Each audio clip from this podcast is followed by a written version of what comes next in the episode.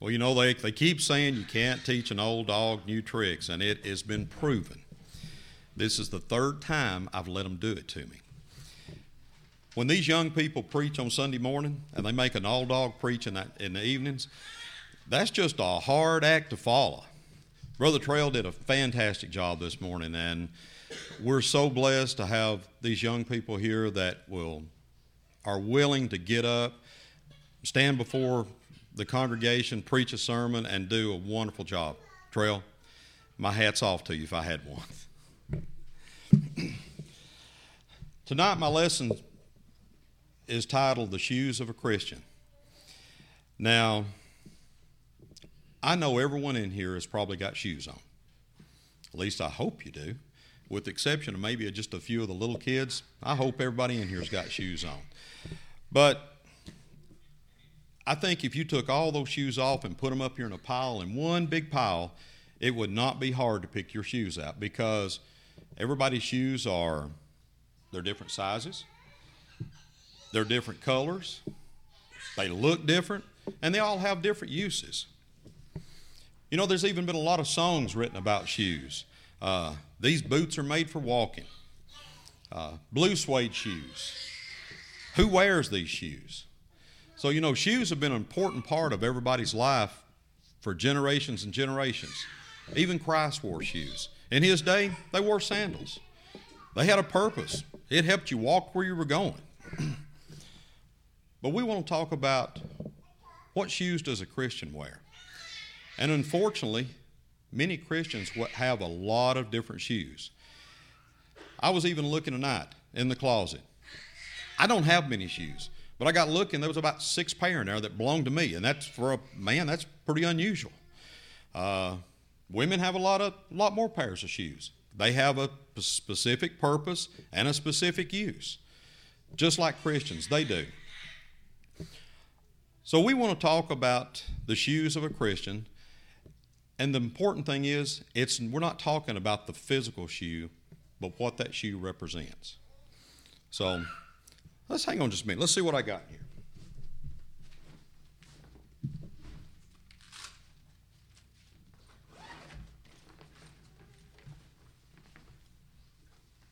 Ah.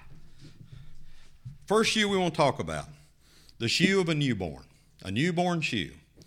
Now, all of us have had children. We've all had shoes for a newborn.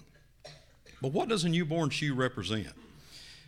Basically, it represents that new person that's just taken on Christ. What's the purpose, though? When they put that shoe on, what are they supposed to do?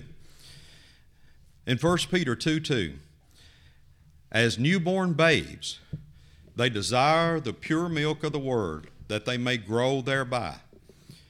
What do we feed our what do we feed our young newborns? We feed them milk. We feed them soft food, things that help them to get the nutrition they need and to help them grow. Just like a newborn in Christ, the best thing that you can feed them is the Word to teach them. We don't expect a newborn, a person just put on Christ, we don't expect them to know everything there is about the Bible. Even us, the old people, don't know everything there is about the Bible. You're constantly learning. But the purpose of putting that newborn shoe on is to start the process of learning. Matthew 18, 3 and 4, and said, Assuredly, I say to you, unless you are converted and become as little children, you will by no means enter the kingdom of heaven. Therefore, whoever humbles himself as a little child is the greatest in the kingdom of heaven. So we all have become like little children. We have to put on that shoe of the newborn. But one thing we need to always remember when we put this shoe on, we don't stop right here. If you stop right here, you've not done anything that the Bible tells you to. Let's see what else we can find down here.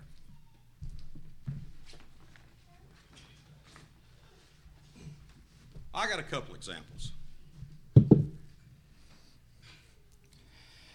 Now, I know that looks funny, but my granddaughters love that.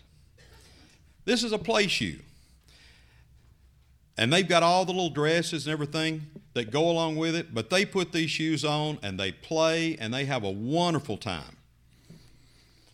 Just like adults. They put their shoes on to play. What are they playing? They have a good time. That's what we want to do in life. We want to enjoy ourselves. But what do we need to do when we play? What's one of the worst things that you can do when you play? If you play without any regard to what is right. In Exodus, we read about the story of the golden calf in Exodus 32 5 and 6. It says, So when Aaron saw it, he built an altar before it. And Aaron made a proclamation and said, Tomorrow is a feast to the Lord. Then they rose early on the next day, offered burnt offerings, and brought peace offerings. And the people sat down to eat and drink, and they rose up to play. But when they rose up to play, they had no regard with what they were doing, if it was the right thing or not. Playing is okay, but you have to be responsible for what you do when you play. In Proverbs 20:11, it says, "Even a child is known by his deeds, whether what he does is pure and right." So when we play, we want to have fun. We have we have the opportunity to laugh and enjoy ourselves. And God wants us to enjoy ourselves, but He wants us to be responsible for what we do. The worst thing you could ever do in life is follow the crowd. When you follow the crowd, you're going to get in trouble. Hey, just always remember somebody's watching. Always somebody's watching. We all know God watches everything we do, but who else is watching us? Our children watch us. The little ones around us were are watching us. The people we work with are watching us. The people we uh, associate with are watching us. They're looking to see what we do. Are we being the Christian we're supposed to be, or are we just playing without any regard to doing what is right?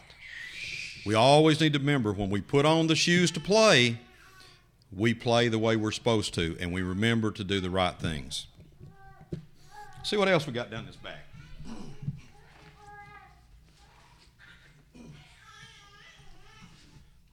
Hmm. Ah, there it is. Now, we've all got these. Some call them tennis shoes, some call them basketball shoes, some call them running shoes. But they're good, they're fun to wear, aren't they? They're fun to wear, they're relaxing. But tonight we want to concentrate on the runner. You know, a lot of people run. A lot of people run for enjoyment they get out and they run just up and down the roads. And I admire them. I'm glad they enjoy running, and some of you may enjoy running. But that is not for me, getting out and running up down the roads. That just doesn't seem like a fun thing at all to be doing. There's other things I'd like to do, but they enjoy running. What's the Bible say about a runner? The rich young, the rich young ruler. What did he do? Mark 10 17, he said, now, as he was going out on the road, one came running, knelt before him, and asked, Good teacher, what shall I make, what shall I do that I may inherit the eternal life? What did the rich young ruler do? He ran to Jesus. He saw him and he ran straight toward him. But what was the problem of his running? He ran toward him, but then he didn't do what he what Christ asked him to do. You know, it's one thing to run toward the goal, but if you never cross the the goal or you never reach the goal, what good was it? In Philippians 2:16, holding fast the word of life, so that I may rejoice in the day of Christ that I have not run in vain or labored in vain. It's great to run, but let's don't make our running be in vain. When we run, let's run toward that goal. Let's run toward Christ. Let's run toward that goal in heaven that's set before us. And it's great to put these shoes on when you do. If you've ever run outside barefooted, it hurts. It's just not fun at all. It helps to have these running shoes on. So when we run, let's run the way we're supposed to. You know, Peter's is a very prominent person in the Bible. I've always liked Peter because Peter's one that he went and did it head on, then he worried about the consequences. But what Peter do and uh, when he was running to the tomb, when he he heard that Jesus' body had been taken. said Peter therefore went out and the other disciple, and they were going to the tomb, so they both ran together.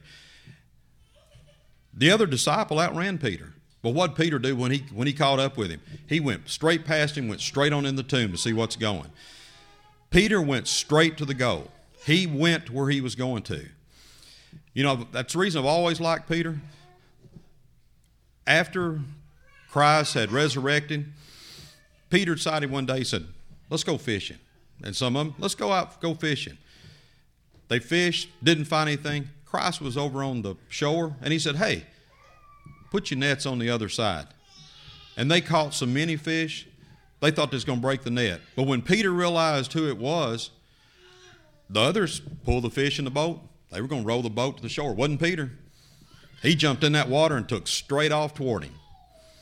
And it's because of that kind of attitude that Peter had that's what Christ said upon this rock, I'm going to build my church.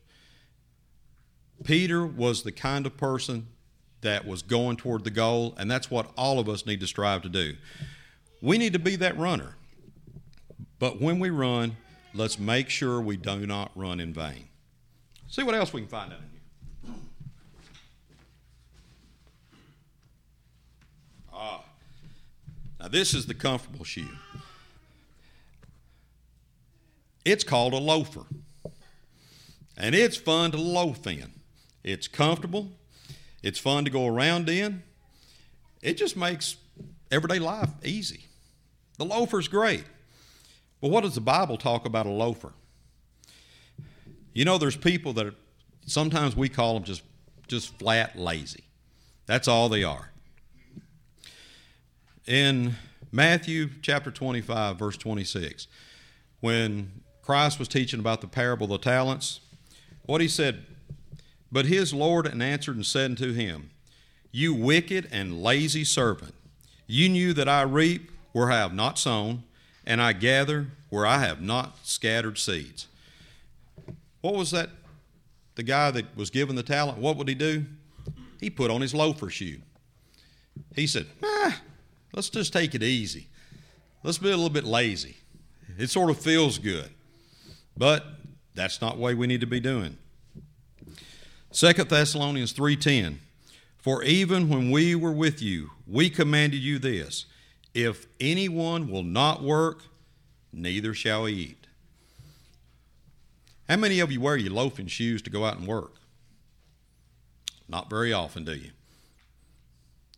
You've got to work.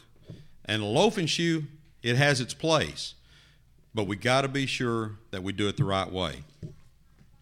And one other very important thing that the loafing shoe can cause is in Revelations, when it was being discussed about the seven churches of Asia, when they talked to the church of the Laodiceans, says, These things says the Amen, the faithful, the true witness, the beginning of the creation of God. I know your works that you are neither cold nor hot. I could wish that you were cold or hot. So then, because of you, you are lukewarm and neither cold nor hot, I will vomit you out of my mouth. You know, when we put this loaf and shoe on, what does many of us become? We become what the term's called a couch potato. We lay around on the couch, doesn't do a whole lot. Eh, I'll get up and go work after a while, but ah, this feels good. I'm just going to lay here for a while. When you become that couch potato, we claim to be a Christian. We claim to do things for Christ, but we don't ever do anything. We don't do anything around the church. We don't do anything in the church. And most importantly, we don't do anything for Christ when we become that couch potato. We just loaf through life. And loafing through life will never get you anywhere. Uh, let's see. There's got to be some more down here. Let's see what else we can find. Oh, no, this is a really good one. You see this? This is called the Sunday best. And it's your best because you want to keep it as perfect as possible. Look at that. Still in the plastic, shining, not scuffed up on the bottom. That Sunday best, Unfortunately, that's what many, many people put on, is that Sunday best. The scribes and the Pharisees. You know, Christ warned us about those in Luke 20, 45 through 47. He says, Then in the hearing of all the people, he said to his disciples, Beware of the scribes who desire to go around in long robes, love greetings in the marketplaces, the best seats in the synagogues, and the best places at feast, who devour widows' houses, and for a pretense make long prayers. But these will receive the greatest condemnation. you know, many people call themselves Christians, and they show up here on Sunday morning for the worship service. They don't come to Bible study. They're not back here tonight. They won't be back on Wednesday night. They never attend a gospel meeting, but they're Christians. But they put that Sunday best on. They put those best clothes, those best shoes on, and all they'll show up here at worship service on Sunday morning. but you know, the, the sad thing is, Monday morning, they put another shoe back on. They put on the shoe of the world. They go right back to what they normally do and said, Hey, I'm good for a week. I bought myself another week. I put my two bucks in the plate. I was there on Sunday morning. So I'm good for one more week. So they put those shoes of the world back on and even forget anything about what it means to be a Christian. It's sad when a person becomes that Sunday best. You know, one thing I was always told, and I laugh with Brother Randy about this. Uh, this is very unusual for me to wear a tie. You notice I didn't wear my suit. My mom told me a long time ago when I was a teenager, I used to work at a gas station. And I had to work on Sundays occasionally. And she told me, You do not wear your work clothes to church. I don't wear my work clothes to church. I have to work in a suit. So you don't see me in a suit. So try not to, you know, when you put that Sunday best on, the Sunday best is defined by the individual, what they, what they want to be. But the, the true thing of being that Sunday best is it's there on Monday and Tuesday and Wednesday and Thursday and Friday and Saturday, and it's back again next Sunday. That's when you're putting on your Sunday best. That's what we need to do. Got another or two in here.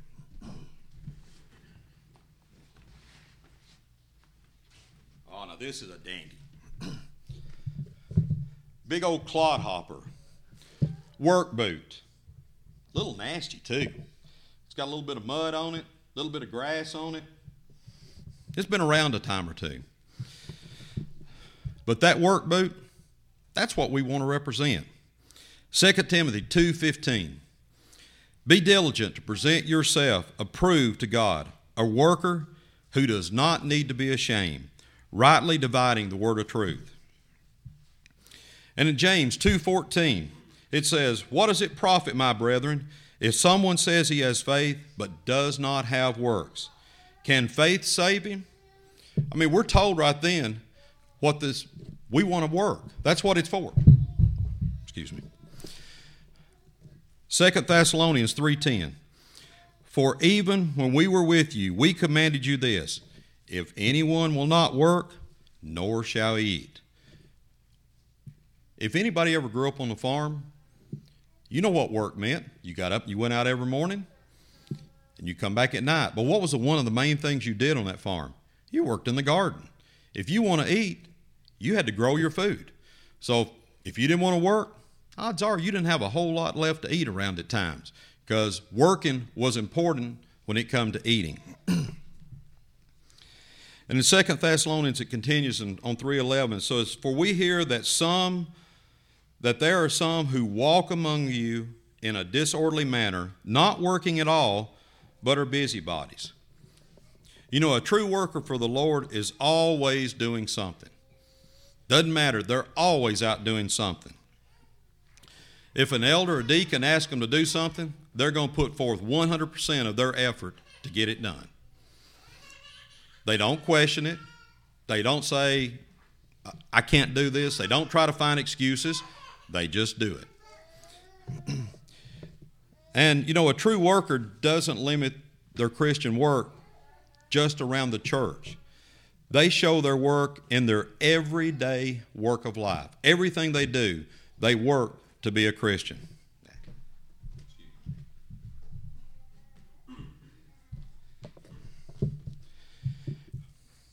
Hmm. Did y'all notice anything unusual about that? You know, it got knocked off, it got dropped, and that's what a true worker for the church is. They get knocked down, they get stepped on, they get beat around, but they get back up and they go right back to work. They don't let the world hurt them. Now, they may get hurt, but they don't let the world actually hurt them because they go and do what the Bible says. I am going to work, I'm going to work for the Lord. And if somebody knocks me down, somebody runs me through the mud, it doesn't matter. I'll get up, I'll dust myself off, and I'll go back to work. That's what a true Christian does. They put on the shoe of a worker. I think there's one more shoe in here that we really, really need to look at.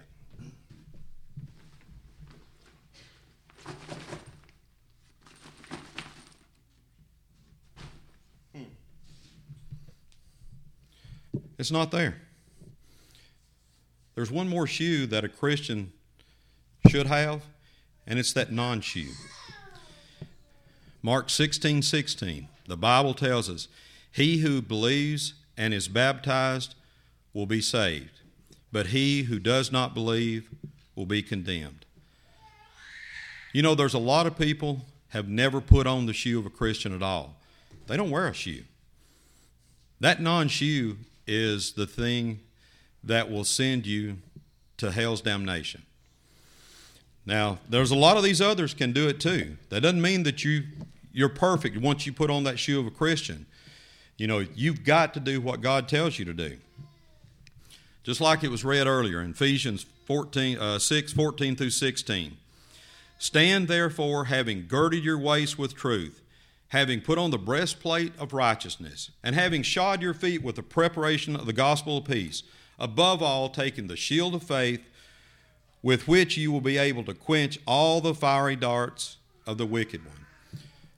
Well, there's a lot of things we've got to do. But the first thing is when you put on, you shod your feet with the preparation of the gospel, you become that worker. And you're going to be able to fight off anything that's presented before you. Doesn't mean you're not going to have trials and tribulations. You're going to have problems in this world, but you can overcome them. You know, when we shod our feet to be prepared, which shoe do you want to put on? This newborn shoe? you definitely want to put it on. That's your first step because you want to be eager to learn, to grow, but you don't want to stop there. The play shoes. They're great. We all want to have fun. That's part of life is having fun, enjoying the things that God has given us. God never told us not to have fun. We want to have fun but we want to do it in the right way. We never want to forget the purpose we're doing it. And when we have fun, we always want to remember what is right. The running shoe.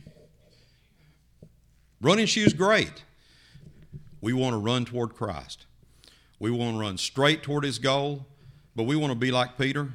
We don't want to stop before we get to the goal. We want to go straight to it and straight in. And when we run, we want to be sure that our running is not in vain. The loafer. Sometimes it feels good to loaf just a little bit, but you've got to be sure when you loaf, you do it right, and it's only for a period of time. Because you can't be a worker when you're loafing. You got to take this shoe off. It's good sometimes just to relax, but you got to take this shoe off and get back to what you're supposed to be doing, putting on that work boot. We do not want to become a couch potato for the Lord. That's not going to get us anywhere except fat. That's all a couch potato is going to do. The Sunday best. You know, it's sort of useless to talk to y'all about being a Sunday best because you're back here. You don't put this shoe on. You've never put this shoe on because You take your time and you do what you're supposed to. That's what that's what being a Christian is. Is not putting on this Sunday best, but putting on this work boot day in and day out.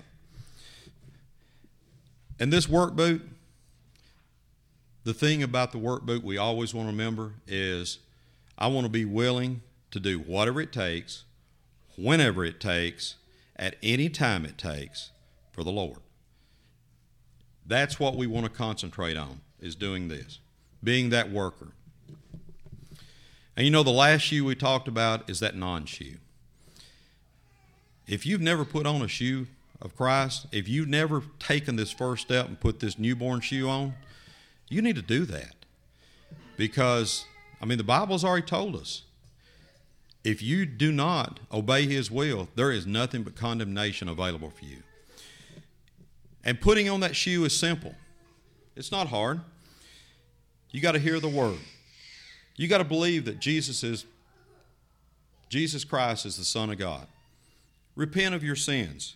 Confess his name before men and then be baptized for the remission of your sins. You know, I heard a, a little statement once that has always stuck to me and it's really meant a lot. And I try to think about this occasionally. And it says, Dear Lord, please let me see today with the eyes of tomorrow. Do you know how wonderful it would be if you could see today with what's going to happen tomorrow? If we knew what was going to happen tomorrow, you know how easy it would be to plan today to take care of things? If we knew when the Lord was coming back, we knew the day He was coming, at the exact minute He was going to come back, which one of these shoes would you want to have on? The newborn? The play shoe? The runner shoe? the Sunday best, the loafer, or the one's not doesn't even have a shoe. I hope all of you choose the one we want is the work shoe, that work boot. It's simple. It's easy. All we have to do is make a commitment. The choice is yours. It's up to you. You decide which shoe you want to wear. You decide which one you want you want to be wearing when the Lord comes back someday. And I hope that each and every one of us choose to put on the shoe of a Christian and we strive to become this old work boot. The choice is yours as we stand and sing.